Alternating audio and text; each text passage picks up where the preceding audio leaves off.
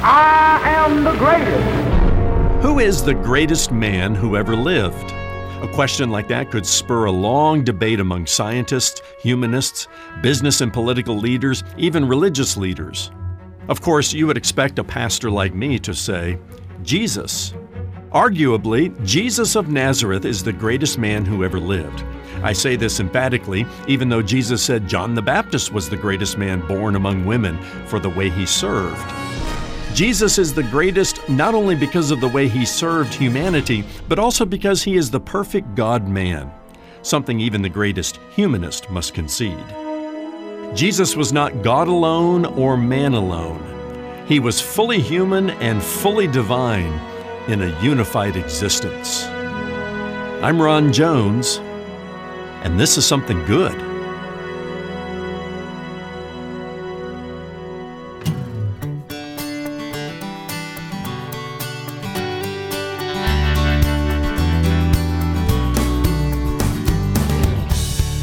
When the days grew near for Jesus to be taken up, he set his face like a flint to go to Jerusalem.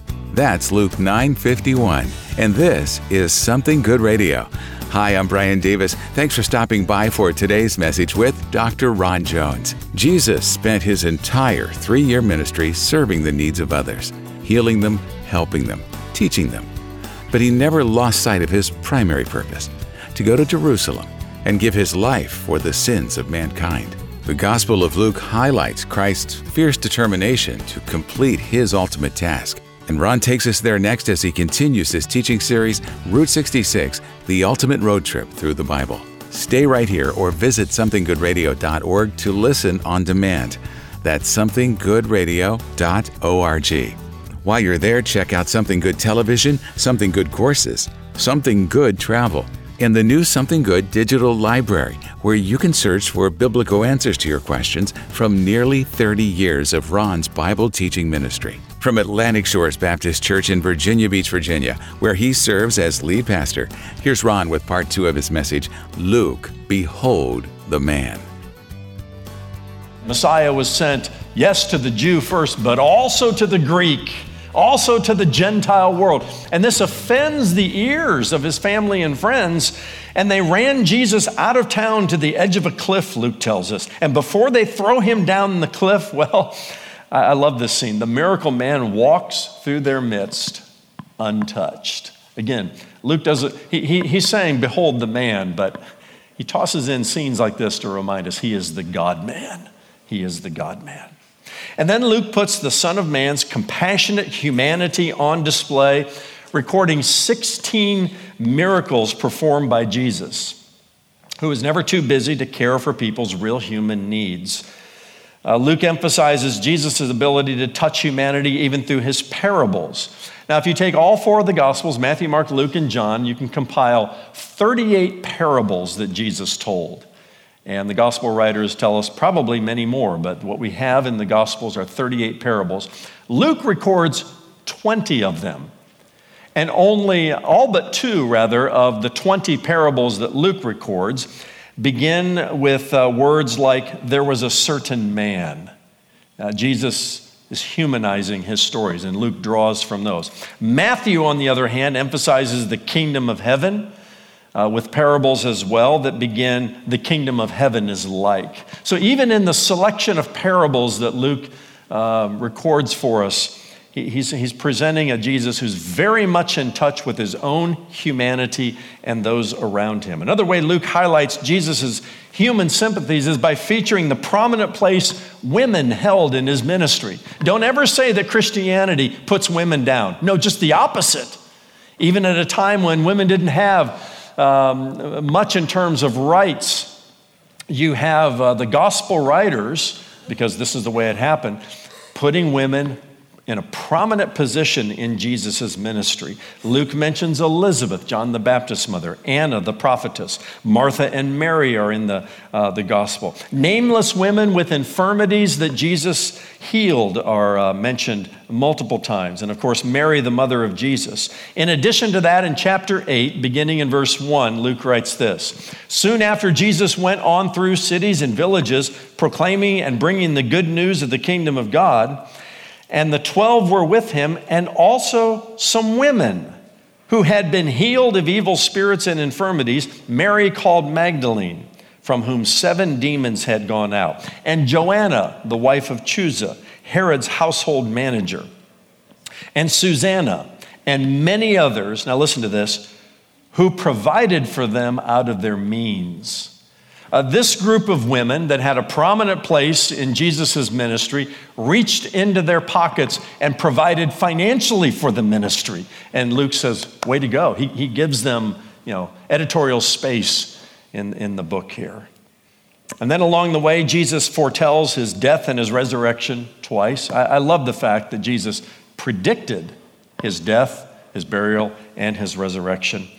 And all of that is followed by the first time there are two times in Luke's gospel, but the first time that Jesus rebuked his disciples for a conversation they had about who's the greatest in the kingdom. Are you kidding me? Luke says, Behold the man, the man, the God man who is Jesus Christ. And then we behold his journey to Jerusalem. And Luke is rather unique in the way he compiles uh, what's known in scholarly language as the travel log. Uh, this goes from chapter 9 and verse 51 to chapter 19 and verse 57. It comprises 35% of the gospel. And, and, and, it's a little bit difficult to read because it appears as though Luke is sort of uh, wandering aimlessly without any sense of organization and plot, other than uh, the idea that uh, he says in chapter 9 and verse 51 that Jesus set his face to go to Jerusalem. This wouldn't be the only time that Jesus was in Jerusalem, but it would be the last time. And uh, Luke uh, records the journey from that moment that he said, in effect, now's the time. Now's the time. He set his face to Jerusalem. He, he never um, lost sight of his mission to seek and to save the lost and the means by which that would happen through his death, burial, and his uh, resurrection. Around this idea of him setting his face to go to Jerusalem, we can try to make some attempt to arrange and organize uh, Luke's thinking in these 10 chapters. Because three more times he reminds us as readers that Jesus is on the way. He's on the way. If you, if you think Luke is uh, sort of disorganized, uh, he, he, he's building this around four times that he says he set his face to Jerusalem. He's on his way. He's on his way. He's on his way. And every time uh, he says he's on his way, it's around a question that somebody brought to Jesus. Uh, one of the great studies in the Gospels are all the questions they brought to Jesus and the answers that he gave. They would bring questions to him. He answered those questions, and then what follows, which seems a little disorganized, is a montage of miracles and parables and discipleship teaching and uh, confrontations that he had with religious leaders. During this time, Jesus' ministry grows, but so does the opposition to him as he travels closer to Jerusalem for the final time. For example, someone accuses him of casting out demons by Beelzebul, the prince of demons. That's laughable. Uh, why, why would he partner up with the devil himself? Jesus responds Every kingdom divided against itself is laid waste, and a divided household falls. Also, there's a scene where he's dining privately with uh, a Pharisee who invited him, and it seems as though the Pharisee had a few of his uh, religious uh, leader friends with them. The conversation grows tense at the dinner table. And Jesus delivers a series of divine judgments or woes aimed at religious hypocrites, uh, present company included. And that conversation lands like a thud in the middle of the dining table there. Luke says in chapter 11, verse 53, as Jesus went away from there, the scribes and Pharisees began to press him hard and to provoke him to speak about many things, lying in wait for him to catch him in something he might say. They were plotting his demise, uh, well, at least from chapter 11. Uh, this epic travel narrative contains uh, much more unique material that Luke presents, and much of it illustrating Jesus' compassionate humanity, his ability to connect with real people, even in the way he told stories. So, so, this section of scripture in Luke includes, for example, the parable of the Good Samaritan. Ah, that famous one that everybody knows. It's there in chapter 10. The parables of the lost sheep, the lost coin, the lost son, or what we might call the prodigal son, is uh, there in chapter 15. The parable of the publican who humbles himself before God and found mercy. You can read that in chapter 18.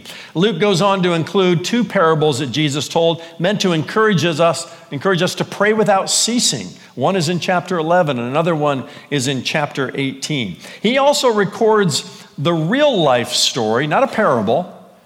And if you know anything about the way parables uh, you know, are constructed, you read this story that Jesus told in Luke chapter 16, and you say, now there's something else going on here.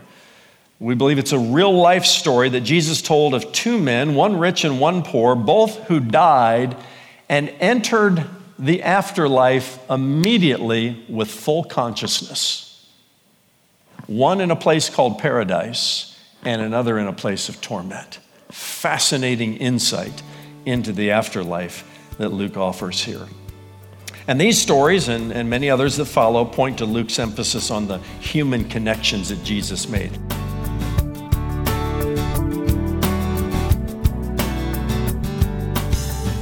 Dr. Ron Jones will be right back with the second half of today's message Luke, Behold the Man. And remember, you can stop by somethinggoodradio.org anytime to find out more about the ministry, to ask our ministry team to pray for you, or to order selected resources from our online store. Here's something else for you. When you make a donation to Something Good Radio today, we'll say thank you by giving you access to a new resource that goes along with his current series, Route 66 The Ultimate Road Trip Through the Bible. It's an ebook from Dr. Ron Jones that covers the four Gospels and the book of Acts. Request it today for your gift to Something Good Radio. Give online at somethinggoodradio.org. Mail your gift to P.O. Box 6245, Virginia Beach, Virginia 23456 or call our offices at 757 276 1099. Now let's rejoin Ron for the rest of today's message Luke, Behold the Man.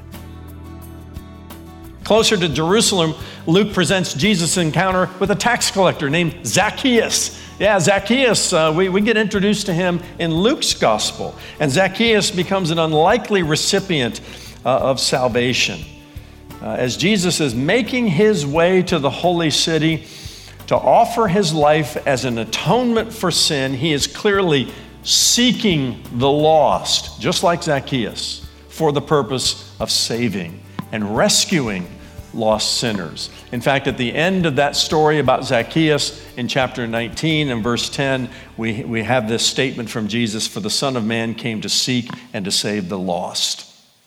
And that's what he's still doing.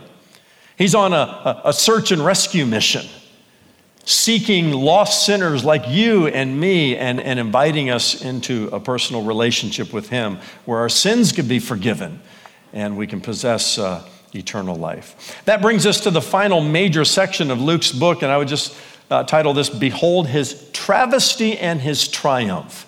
Uh, Luke moves uh, rather quickly through the familiar scenes associated with Jesus' betrayal, his arrest, his trial, even his crucifixion, but he offers um, some unique material and some unique insights. For example, during the last uh, meal that he shared with his disciples, that Passover meal on the night before he was crucified, Jesus institutes an ordinance of the church. Uh, we learn this from other gospel writers as well uh, the Lord's Supper or communion.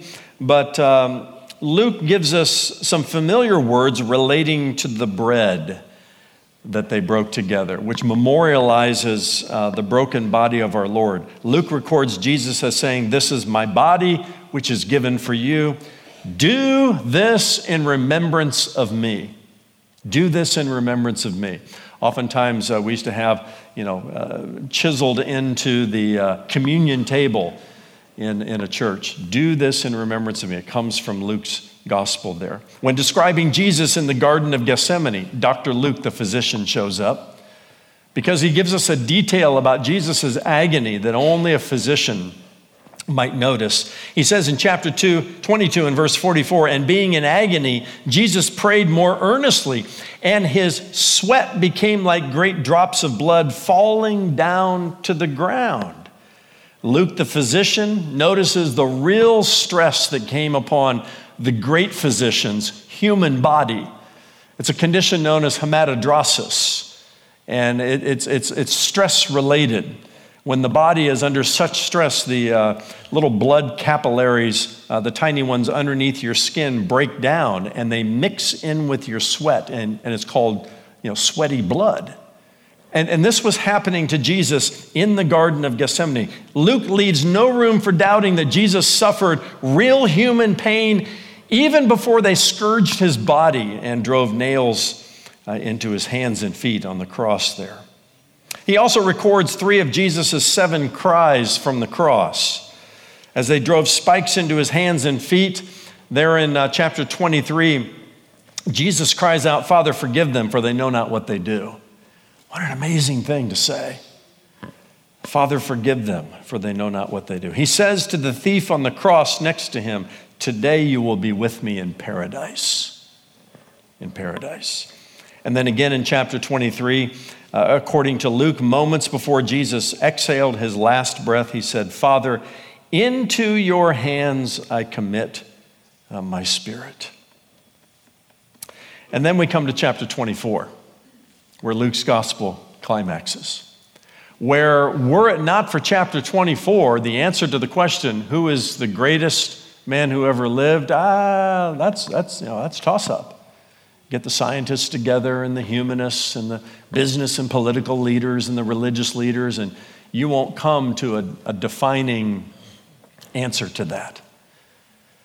But Luke chapter 24, like other gospel writers at the end of their gospels, records the resurrection of Jesus Christ. Were it not for the resurrection of Jesus Christ, Jesus could be called a, a, a great humanitarian who cared for the needs of others. Behold, just the man. But no, Luke wants us to know yeah, behold the man. Different than the gods of Greek mythology, he is fully God and fully man at the same time. Make no mistake about that. And he highlights the humanity, but not far away is his divinity. And the resurrection of Jesus Christ, uh, he carefully records. I won't go into all of the details, but it's there in chapter 24. What Luke adds to the story are a couple of post resurrection appearances of Jesus eyewitness accounts of people who saw him. And we have a further listing of the eyewitness accounts of Jesus raised from the dead in um, other New Testament books. But Luke, Luke is the one that records the story of the two men who are walking on the road to Emmaus. They had been in Jerusalem, they had been celebrating the Passover. Uh, tens of thousands of people had come to Jerusalem. It was a crowded event. Now these two men were walking home to a place uh, called Emmaus. And as they were just talking about the, the, the, the, events that took place, I mean, this, this was a Passover like no other Passover. Did you hear about this Jesus whom they crucified and all of that? And as they're having the conversation, a guy walks up next to him, says, Hey, what are you guys talking about? And they have this conversation. And he opens up the gospel or the uh, scriptures to them and opens up their eyes to who Jesus really is. And just as they realize who it is, Jesus disappears. And they turn to each other and like, this was the guy. Luke tells us they did a 180. They run back to Jerusalem. They, they gather with the remaining 11 disciples. Remember, Judas betrayed him. Now there's 11 disciples. They tell the story.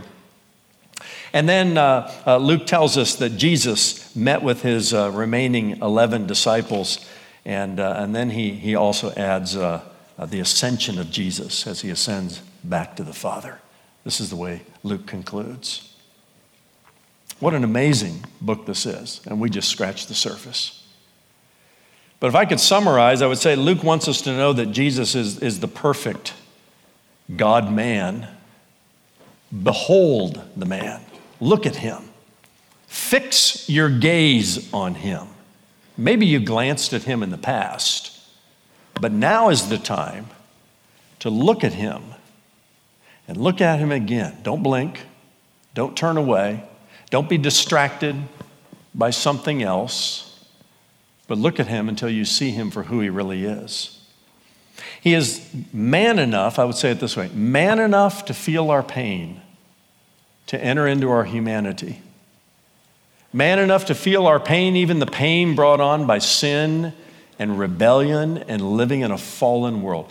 Man enough to feel our pain, but God enough to do something about it. And that separates him from every other religious leader, from even the gods of mythical Greece. He is the perfect God man, 100% God, 100% human at the same time. Nobody like him has ever walked planet Earth. And it's the reason we worship him this Christmas. And why believers in Jesus Christ have been worshiping him and waiting for his return for 2,000 years. Let me just say it to you this way, as Dr. Luke would Behold the man.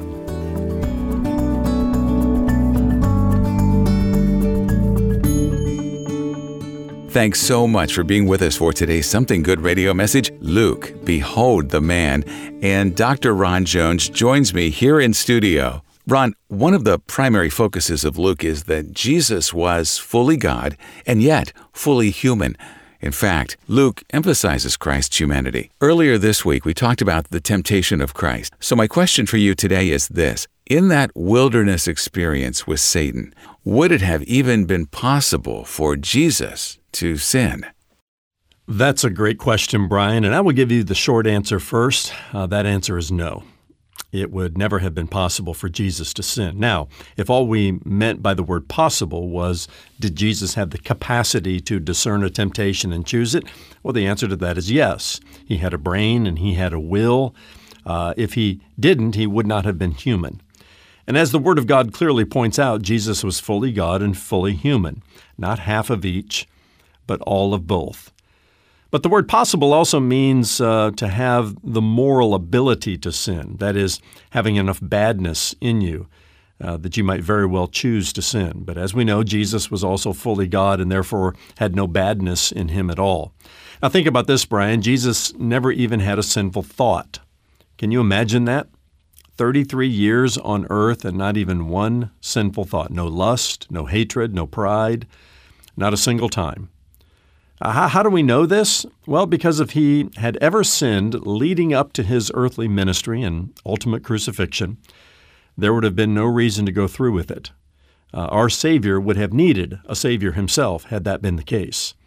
It stands to reason then, if Jesus had never sinned in his heart or his thoughts by age 30, and he didn't, that there was zero chance he would sin in his actions during that wilderness experience. This is what excites me, Brian, so much about who Jesus is. He didn't win our chance at reconciliation with God by the skin of his teeth. He absolutely crushed Satan in that encounter. I believe Satan could have gone on tempting Jesus for 40 years and gotten no closer to success.